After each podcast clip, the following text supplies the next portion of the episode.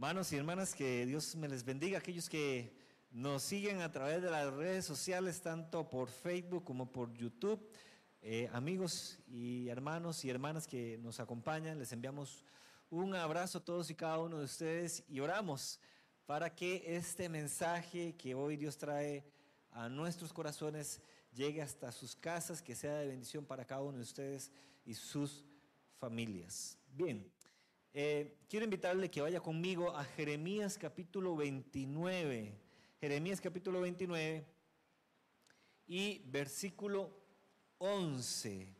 Jeremías 29, 11. Dice así la palabra del Señor. Si usted lo tiene ahí en su Biblia y si no puede leerlo también en la pantalla, ahí eh, que también va a estar el versículo disponible. Dice así, Jeremías 29, 11 dice, porque yo sé los pensamientos que tengo acerca de vosotros, dice Jehová, pensamientos de paz y no de mal, para darnos el fin que esperamos. Amén. Vamos a orar. Padre, gracias bendito Dios en esta mañana por tu palabra. Gracias bendito Rey por darnos este privilegio, esta bendición de poder una vez más buscar consejo, buscar eh, enseñanza en tu palabra. Oramos, Señor, para que sea tu Espíritu Santo quien venga revelándose a cada una de nuestras vidas y a, las vidas de todos y, cada uno de los que van a recibir este mensaje, que sea tu Espíritu Santo hablando sus corazones, abriendo nuestro entendimiento y permitiéndonos recibir el mensaje que tú quieres que hoy recibamos y que ese mensaje sea como una semilla que sea puesta en buen terreno, en buena tierra y que produzca eh, fruto al ciento por uno. En el nombre de Jesús, amén y amén. ¿Alguna vez se ha preguntado usted cuál es el propósito de su vida? A lo largo de toda su vida ha habido algún momento específico en el que usted haya hecho una pausa y se haya detenido a meditar respecto al plan y al propósito que Dios tiene para con usted? Cuando leíamos esta porción de la palabra ahí en Jeremías, Israel estaba viviendo tiempos difíciles, tiempos complicados había sido llevado cautivo el pueblo de Israel a Babilonia y Dios levanta al profeta Jeremías para declarar estas palabras en medio de aquella crisis que estaba viviendo el pueblo de Israel y le dice, yo sé los pensamientos que tengo acerca de vosotros, dice Jehová, pensamientos de paz y no de mal para daros el fin que esperáis. En algún momento de nuestras vidas, creo que todos, hermanos, todos y amigos que nos siguen, nos hemos detenido a meditar. ¿Para qué estoy aquí en esta tierra? ¿Cuál es el propósito por el cual un día yo nací y hoy estoy aquí en esta tierra? Generalmente esos momentos, esos tiempos en los que meditamos acerca de esto, son momentos y tiempos en donde quizás las cosas no estén caminando bien en nuestra vida. Momentos en los que quizás nuestra vida no es lo que esperábamos o lo que esperamos que sea. Hacemos una pausa y a veces retrocedemos nuestro cassette, ¿verdad? Vamos atrás en nuestra memoria a analizar cuáles han sido las decisiones que hemos tomado y que nos han llevado a hacer lo que estamos o lo, que estamos haciendo hoy o a ser quienes somos hoy y lo que es nuestra vida. ¿Se ha puesto usted a meditar respecto a si lo que usted hoy está viviendo, lo que hoy es su vida, está de acuerdo al plan y al propósito de Dios? Dios tiene un plan y ha trazado un plan para todo ser humano sobre esta tierra. Todos y cada uno de nosotros, los que estamos aquí en esta mañana y todos aquellos que están escuchando este mensaje, Dios ha trazado, ha establecido un plan para nuestra vida. desde el principio ha sido así.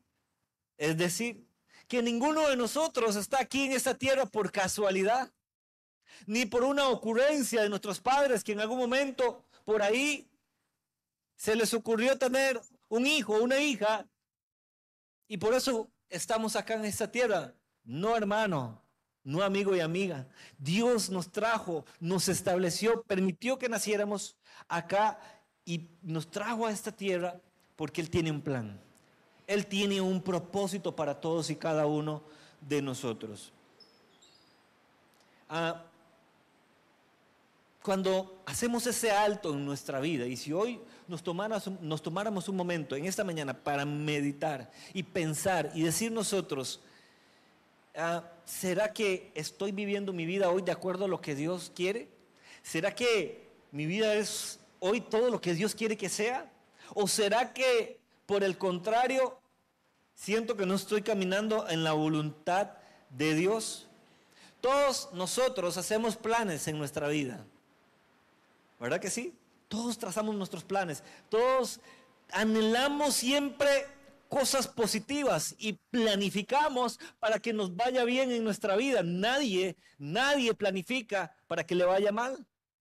Una persona que planifique su vida para que le vaya mal, creo que eh, sería algo irónico, ¿no? Todos queremos estar bien. Todos anhelamos que nos vaya bien en la vida. Pero, hermano, lamentablemente no siempre es así. No siempre eh, estamos viviendo la vida que deseamos vivir. Y a veces nos detenemos y nos ponemos a pensar el por qué ocurre esto. ¿Por qué muchas veces aunque Dios ha trazado una línea, ha trazado un camino para nosotros, ¿por qué nos desviamos? ¿Por qué desviamos nuestro camino? ¿Por qué nos separamos del propósito de Dios? Por eso eh, hoy he titulado el mensaje, el plan de Dios, y vamos a descubrir algunos principios bíblicos que nos van a ayudar a dar respuesta a esta pregunta. En Génesis capítulo 1 y versículo 27, hermanos, dice la palabra del Señor, y ahí vamos a comenzar a mirar cómo desde el principio de la creación Dios ha determinado un plan para el hombre. Génesis 1, 27, 28 dice así, y creó Dios al hombre a su imagen. A imagen de Dios lo creó. Varón y hembra los creó y los bendijo Dios. Y les dijo, fructificad y multiplicaos, llenad la tierra y sojuzgadla, y señoread en los peces del mar, en las aves de los cielos y en todas las bestias que se mueven sobre la tierra. Vemos acá, hermanos, cómo Dios trazó desde un principio un plan para el hombre. Dios diseñó y creó todo lo que existe y al final de haber creado todo, dice que decidió crear al hombre y a la mujer y ponerlas y ponerlos aquí en esta tierra con un propósito. Qué maravilloso esto, cuando podemos entender de que Dios creó los cielos, la tierra, las estrellas, el sol, todas las cosas maravillosas, todo lo que usted y yo podemos mirar con nuestros ojos, todas las cosas preciosas que Dios ha hecho, esta creación tan maravillosa, y de, y de último crea al hombre con el propósito de darle autoridad para señorear sobre toda esa creación. Qué maravilloso esto, ¿verdad? Por eso se habla de que el hombre llegó a convertirse en la corona de la creación. Llegó a convertirse en ese ser especial que vino a poner la cereza en el pastel de la creación de Dios. No hay ser más especial que Dios haya creado que el hombre. No hay nadie más especial. No hay ningún ser creado más especial para Dios que usted y que yo. Somos la creación más especial. Y como creación especial de Dios, Dios desde un principio trazó un propósito y un plan para que pudiéramos disfrutar de todo lo que Él había hecho, de todo lo que Él había creado y ponerlo a nuestra disposición para que viviéramos una vida en plenitud. Sin embargo, hermanos, como todos conocemos y sabemos la historia, al final el hombre termina tomando un camino diferente al que Dios le había establecido, un camino distinto, un propósito distinto hacia el cual Dios no le había dirigido. Conocemos la historia y quiero que avancemos un poquito ahí al capítulo 2 en Génesis y leamos en el versículo 8 y 9. Dice así, y Jehová Dios plantó un huerto en Edén, al oriente, y puso allí al hombre que había formado. Y Jehová Dios hizo nacer de la tierra todo árbol delicioso a la vista y bueno para comer. También el árbol de vida en medio del huerto y el árbol de la ciencia del bien y del mal. Y en el versículo 16 dice, y mandó Jehová Dios al hombre diciendo, de todo árbol del huerto podrás comer, mas del árbol de la ciencia del bien y del mal no comerás, porque el día que de él comieres, seréis o, ciertamente morirás. ¿Por qué nos desviamos del plan y el propósito de Dios? ¿Por qué muchas veces, hermanos, sentimos que la vida no nos ha recompensado de una, de una mejor forma? Porque a veces sentimos de que no somos tan bendecidos como deseáramos serlo. La razón está en el hecho de que Dios le ha dado al hombre la capacidad de tomar sus propias decisiones. Cuando Dios puso a Adán y a Eva en el jardín del Edén, le dio la capacidad a ellos de elegir entre el bien y el mal, entre seguir de acuerdo a lo que Él estableció para su vida o alejarse, por ende, del propósito que Él había establecido para con ellos. Dios pone en el jardín del Edén a Adán y a Eva y les da permiso para que puedan disfrutar de todo lo que había ahí para que pudieran disfrutar de todo lo que estaba ahí a su disposición. Pero Dios les dice algo, solamente de un árbol. Pueden comer de todos, pero solamente de uno no pueden comer. Porque el día en que ustedes coman de eso, van a morir. Les dio la posibilidad para elegir el camino que ellos querían elegir de la misma manera y de la misma forma como Dios ofrece al hombre la posibilidad hoy en día de tomar su propio camino. Como hoy en día Dios te da a ti y me da a mí la posibilidad de elegir qué camino seguir. Si el camino de la bendición que Él pone delante de nosotros o seguir el camino de la maldición, cuyo fin es la muerte. Dios nos ha dado autoridad para tomar nuestras propias decisiones. Y lo que hoy usted y yo somos es porque hemos tomado decisiones en nuestra vida que nos han llevado a ser lo que hoy somos.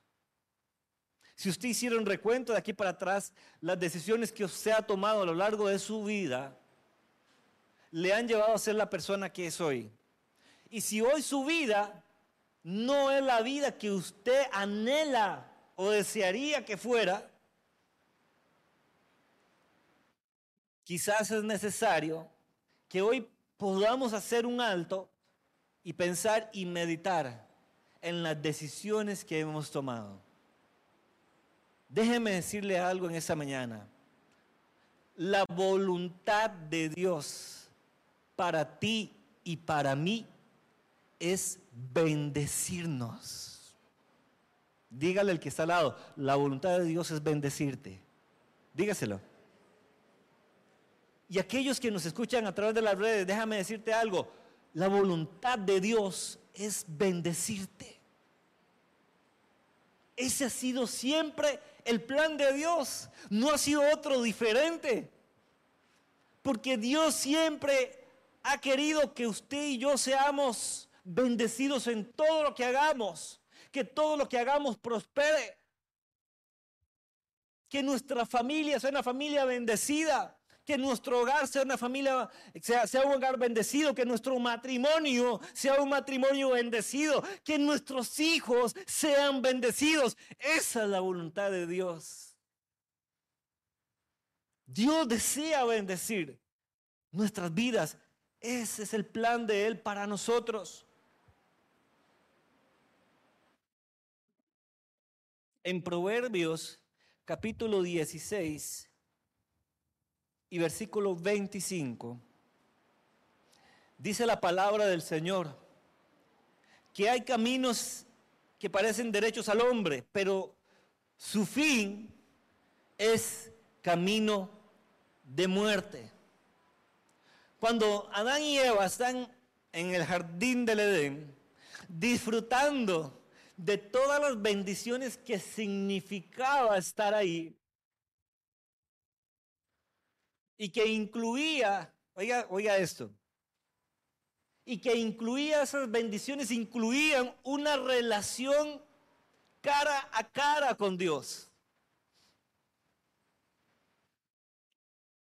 Esa era la relación que tenían Adán y Eva antes de pecar con Dios. No había pecado de por medio que les separara de Dios.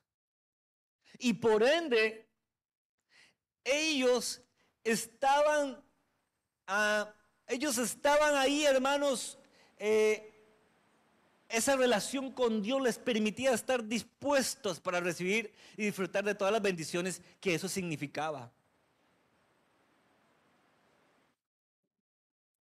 Pero en medio de aquella bendición, aquella plenitud de vida en la que ellos se encontraban, aparece un personaje que viene a intentar traer al traste el plan de Dios para el hombre. Y todos sabemos quién es. Satanás se presenta delante del hombre y de la mujer con engaño y con mentira. Les hace creer que todo lo que Dios les había dicho era una mentira. Y que a diferencia de lo que Dios les había dicho. Ellos podían comer de aquel árbol que Dios les había dicho que no tuvieran, que no tenían que comer. Y en su engaño los convenció diciéndoles que si comían de aquel fruto serían igual a Dios. Al final, el hombre y la mujer terminan tomando la decisión de desobedecer a Dios, de desviar su camino del plan y el propósito que Dios había trazado para sus vidas. Y es que Satanás siempre va a intentar estorbar, va a intentar evitar que usted y yo caminemos en el propósito y en el plan de Dios. Siempre el enemigo va a poner obstáculos para que usted y yo tomemos el camino incorrecto. Pero ojo, el diablo no puede obligar a ningún ser humano sobre esta tierra a tomar una decisión en contra de su voluntad. Usted sabe que hoy en día mucha gente que le está yendo mal en la vida le echa la culpa al diablo. ¿Sí?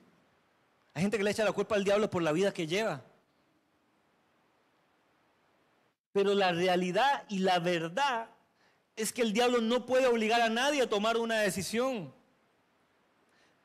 Así como Adán y Eva tomaron la decisión que tomaron, por voluntad propia, así usted y yo tenemos la voluntad para decidir qué hacer o qué no hacer en nuestra vida.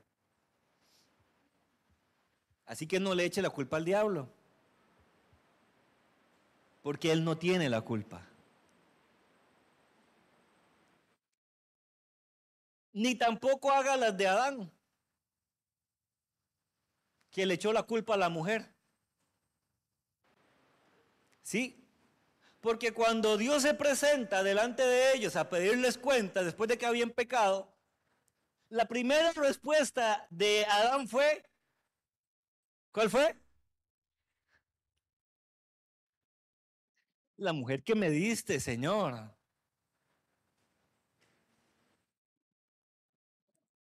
¿Qué mujer ni qué nada? A Adán nadie le puso un revólver en la cabeza y decirle, o toma, o come o come. Ni la Biblia menciona que la mujer lo haya amenazado con algo, ¿verdad? Para que tomara la decisión. Ay, hermano, es que a mí sí, a mí es, que mi mujer sí me amenaza a mí. Hermano, parece firme.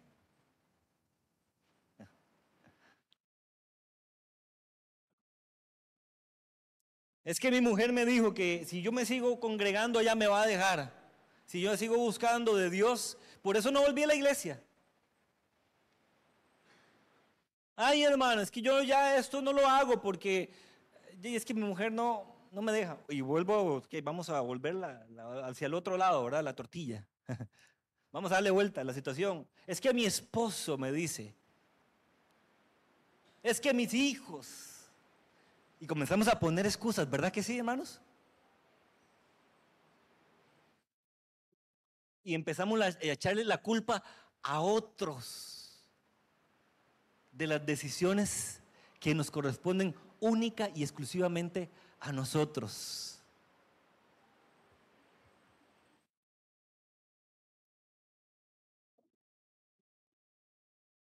Algunos otros no le echan la culpa ni a la familia, ni a la mujer, ni al esposo, ni a los hijos. Le echan la culpa a Dios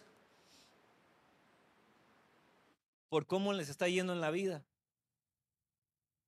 Y comienzan a renegar en contra de Dios, de por qué Señor me está yendo tan mal en esto, de por qué Señor estoy así, de por qué mi familia está de esta forma, de por qué mi matrimonio no camina bien, Señor, y comienzan a renegar contra Dios.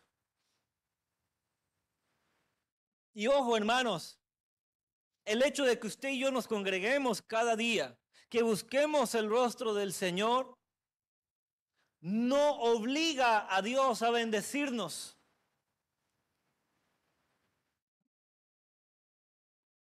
Porque la bendición siempre va directamente relacionada con la obediencia. Cuando usted y yo somos obedientes, Dios tiene vía libre para cumplir su voluntad de bendecirnos. Pero cuando por el contrario hacemos lo que nos viene en gana en nuestra vida, cuando por el contrario hacemos lo que queremos y nunca hacemos una pausa en cada decisión que vamos a tomar para pedirle dirección a Dios respecto a si esa decisión está alineada o no con su voluntad, cuando actuamos de esa forma, estamos poniendo, hermanos, estamos, estamos estableciendo una pared entre nosotros y Dios que impide a Dios cumplir su voluntad de bendecirnos. Porque nuevamente vuelvo a reiterarle, la voluntad de Dios es bendecirnos. La voluntad de Dios es bendecir tu matrimonio. La bendición de Dios es bendecir tu casa, es bendecir tus hijos. Ese es el propósito, ese es el plan de Dios.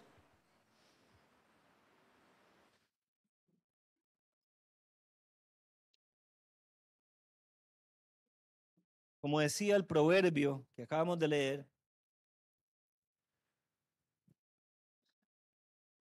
hay caminos que a veces nos parecen correctos, pero su fin es camino de muerte. Adán y Eva les pareció bien la idea de comer de aquel fruto, de aquel árbol que Dios les había prohibido comer. Parecía una buena idea el ser igual a Dios, el igualarse a Dios, pero al final terminó trayendo consecuencias terribles, no solamente para ellos, sino para todas las generaciones que vinieron después de Adán y Eva, incluyendo su vida y la mía. Porque sí, hermanos,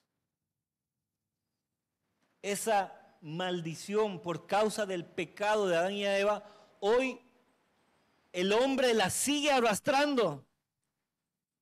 Y por eso, y por esa, y por esa razón, es que mucha gente allá en el mundo lleva una vida de desgracia, de pobreza y de maldición. Por eso es que mucha gente en el mundo está viviendo una vida lejos de los propósitos y los planes de Dios. Por eso, hermanos, es que allá afuera en el mundo vemos tanta injusticia, tanta violencia, tanta maldad. Porque a causa del pecado de Adán, esa maldición vino a provocar en el ser humano consecuencias terribles que implicó una muerte. Cuando Dios les dijo a Adán y a Eva, el día que ustedes coman de ese fruto, de ese árbol que yo les dije que no comieran, ese día ciertamente morirán. Y Dios se refería no solamente a una muerte física, sino a una muerte espiritual. Y la palabra muerte en la Biblia significa separación. Eso es lo que significa la palabra muerte. Separación. Y esa separación era una separación entre Dios y el hombre. Lo único que causa división entre el hombre y Dios es el pecado es como una pared que se levanta delante de nosotros para apartarnos y separarnos de Dios y permitirnos experimentar las bendiciones de su presencia. Esa muerte es la razón, hermanos, por la que nosotros tenemos que nacer de nuevo. ¿Qué dice el apóstol Pablo allá en Romanos? Que nosotros estábamos muertos en nuestros delitos y pecados antes de conocer a Cristo. ¿Verdad que sí? Y yo le pregunto a usted en esta mañana, ¿estaba muerto usted físicamente? No estábamos muertos físicamente, pero espiritualmente sí lo estábamos. Estábamos separados de Dios. Nuestro pecado, el pecado que heredamos, vino a establecer esa muralla, ese muro que nos impedía tener esa relación con Dios, nos separaba de Él y por ende vino a provocar esa separación. En Romanos 5:12 nos habla de esta herencia que tenemos o que todo ser humano sobre esta tierra tiene por causa del pecado de Adán. Romanos 5:12 dice, por tanto como el pecado entró al mundo por un hombre y por el pecado la muerte, así la muerte pasó a todos los hombres, por cuanto todos pecaron. Por eso es que el hombre sin Cristo está perdido. Por eso es que el hombre sin Dios está apartado y separado de los planes de bendición que Dios tiene para su vida. En Romanos 3:23 dice lo siguiente, por cuanto todos pecaron, están destituidos de la gloria de Dios. Pero hay algo maravilloso. Y es que hay una buena noticia para el ser humano, hay una buena noticia para el hombre, hay una buena noticia para todo aquel que quiera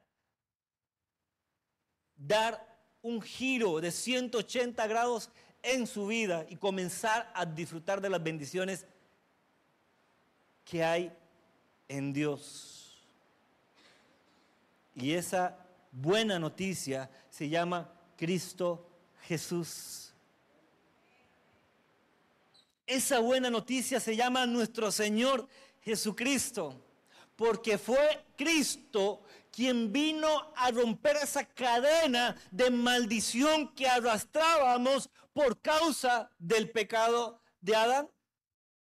Así que todo hombre, todo ser humano sobre esta tierra que quiera restablecer nuevamente y tener la oportunidad de un nuevo inicio, tiene a su disposición el sacrificio que Cristo hizo en la cruz del Calvario. Tiene a su disposición ese sacrificio maravilloso a través del cual Cristo viene a restituir lo que se había perdido. Viene nuevamente a darle la oportunidad al ser humano para que recupere lo que se había perdido. Cristo vino a hacer todo lo que el primer Adán no pudo ser. Cristo vino a convertirse en aquel hombre perfecto, sin pecado, que Adán no pudo ser. Y por ende, a ofrecernos Cristo la posibilidad de ahora nacer de nuevo y dejar toda esa herencia de maldición que arrastramos por el pecado de Adán y ahora darnos una nueva herencia en él. Por eso, segunda de Corintios, capítulo 5 y versículo 17 dice, de manera que si alguno está en Cristo, nueva criatura es. Las cosas viejas pasaron y aquí todas son hechas nuevas. Esto es algo maravilloso, hermanos. Todo lo que fuimos, lo que éramos, lo que arrastrábamos, toda esa maldición que venía con el pecado, ahora Cristo nos permite a nosotros dejar todo eso atrás y permitirnos un nuevo comienzo en Él. Restablecer esa relación original que tenía Adán y Eva con Él. Ahora Cristo nos permite restablecer esa relación para que ahora podamos empezar a disfrutar de todas esas bendiciones que Él tiene para nuestra vida, sin que haya de por medio lo que nos separaba de Dios, que es el pecado. Porque para eso vino el Cordero de Dios, para quitar el pecado del mundo. Para eso vino Cristo, para quitar el pecado que nos separaba y nos apartaba de Dios.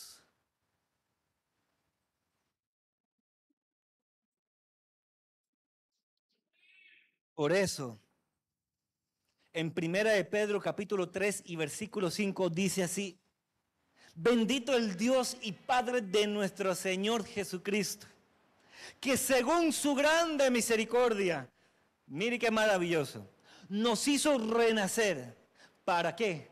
Para una esperanza viva por la resurrección de Jesucristo de los muertos. Y para una herencia ya no de maldición, hermanos, sino una herencia incorruptible, incontaminada e inmarcesible, reservada en los cielos para vosotros, que sois guardados por el poder de Dios mediante la fe para alcanzar la salvación que está preparada para ser manifestada en el tiempo postrero.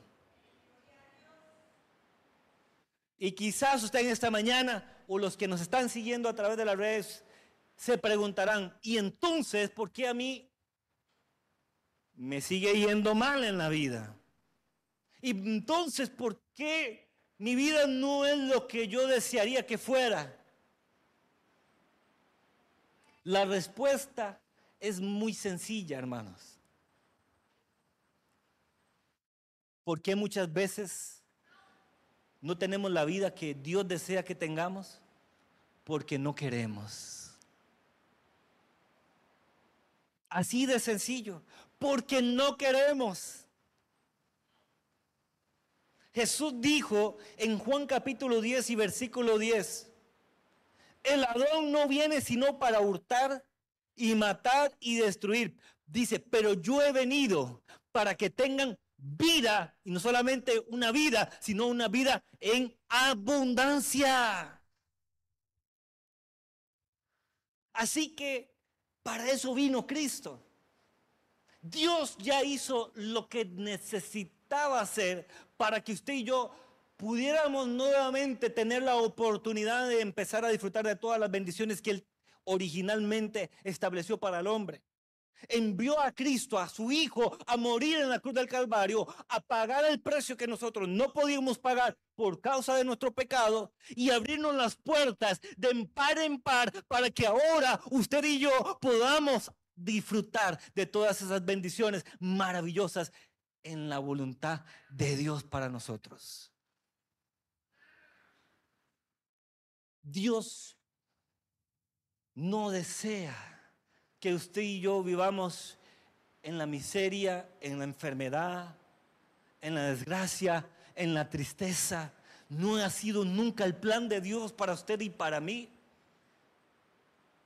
La razón por la que quizás aún nuestra vida no es lo que Dios desea que sea, es por nosotros mismos, es por nuestras propias decisiones, es por las decisiones que hemos tomado hasta el día de hoy.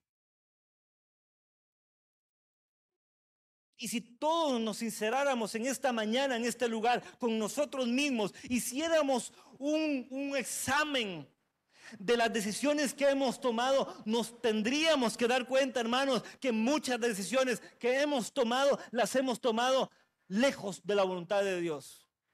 Porque nunca hemos ido a consultarle, porque cuando hemos tenido que tomar una decisión, no hemos ido a buscarle, no hemos ido a, buscar su consejo, no hemos ido a consultarle a él respecto hacia esa, esa decisión, cualquiera que sea, está alineada con su plan y su propósito para nuestra vida. Y entonces es cuando no tenemos razón nosotros para echarle la culpa a Dios, porque Él ya hizo lo que tenía que hacer. Si su familia, su vida, su hogar, sus hijos no son lo que hoy usted desearía que fuera, haga una pausa en esta mañana y medite. ¿Será que estoy caminando lejos de la voluntad del propósito de Dios? ¿Será que mis decisiones no han sido las correctas? ¿No han sido las decisiones que deberían estar alineadas con el propósito de Dios para mi vida? Al final, hermanos, hay una meta hacia la cual todos caminamos y es la salvación y la vida eterna. Y las decisiones que tomemos nosotros, aún estando en Cristo, son las que nos van a llevar a esa vida eterna o nos van a alejar de ella. Les decía hace un momento, todo lo que hoy está pasando y está ocurriendo en el mundo es una señal, una más de muchas, que nos hablan de la pronta venida de Cristo, amados hermanos. Y si hay algo a lo que Dios nos está llamando en estos tiempos, a nosotros como su iglesia, es a un arrepentimiento verdadero, a que nos volvamos a Él. Ojo, hermanos. Y eso no significa que no vengan momentos difíciles, que no vengan necesidades y que no vengan problemas a nuestra vida. Cuando usted y yo nos esforzamos por caminar en la voluntad de Dios, tenemos que entender y comprender de que si estamos caminando en esa voluntad, Dios tiene el control de todo. Y que, como decía el apóstol Pablo, como decía el apóstol Pablo, que decía, los que aman a Dios, todas las cosas les ayudan para bien. Dentro de la soberanía y el propósito de Dios, Dios está dispuesto a bendecirnos, aún en circunstancias que para nosotros parecen difíciles y complicadas. Lo difícil y lo que nos tiene que poner a preocuparnos es cuando no estamos caminando en la voluntad de Dios y, están, y estamos sufriendo por causa de esas decisiones. Yo le invito a que se ponga sobre sus pies en esa mañana.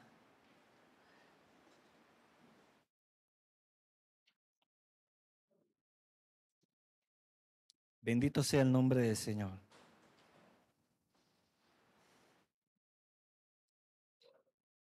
Quizás hay quienes hoy nos están escuchando y están escuchando ese mensaje. Quizás tu vida no esté siendo esa vida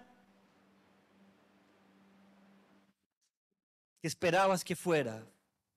Quizás hoy estás pasando por momentos, circunstancias, situaciones de desgracia, de enfermedad, de pobreza. Pero déjame decirte algo, la voluntad de Dios es bendecirte. Dios no hizo la enfermedad en la que estás viviendo, la ruina, la pobreza en la que tú estás viviendo. Dios no la hizo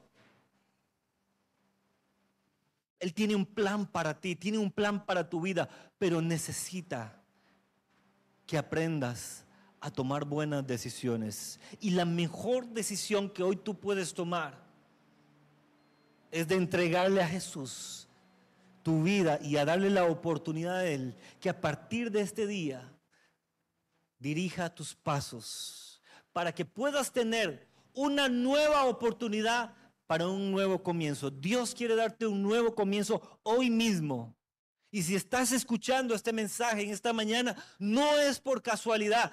Dios te movió en este día, en este momento específico porque Él quiere bendecirte. Él ya no quiere que vivas en esa maldición que estás viviendo, en esa desgracia que estás viviendo. Dios desea cambiar eso porque desde un principio su propósito ha sido diferente. Su propósito para contigo ha sido bendecirte. Yo te invito, amigo y amiga, que nos escuchas a través de las redes, para que hoy tú puedas entregar tu corazón a Él. Que puedas hacer una pausa en tu vida y aceptar que has caminado lejos de su voluntad, lejos de su propósito y que a partir de este día vas a comenzar a andar y a caminar conforme a lo que Él te pide. Ora al Señor y dile, aquí está mi vida, Dios, aquí está mi vida, Señor. Hoy quiero nacer de nuevo, quiero un nuevo comienzo en mi vida. Quiero que tú comiences a bendecirme como siempre has sido tu voluntad. En el nombre de Cristo Jesús. Despedimos a los hermanos y amigos que nos siguen a través de las redes.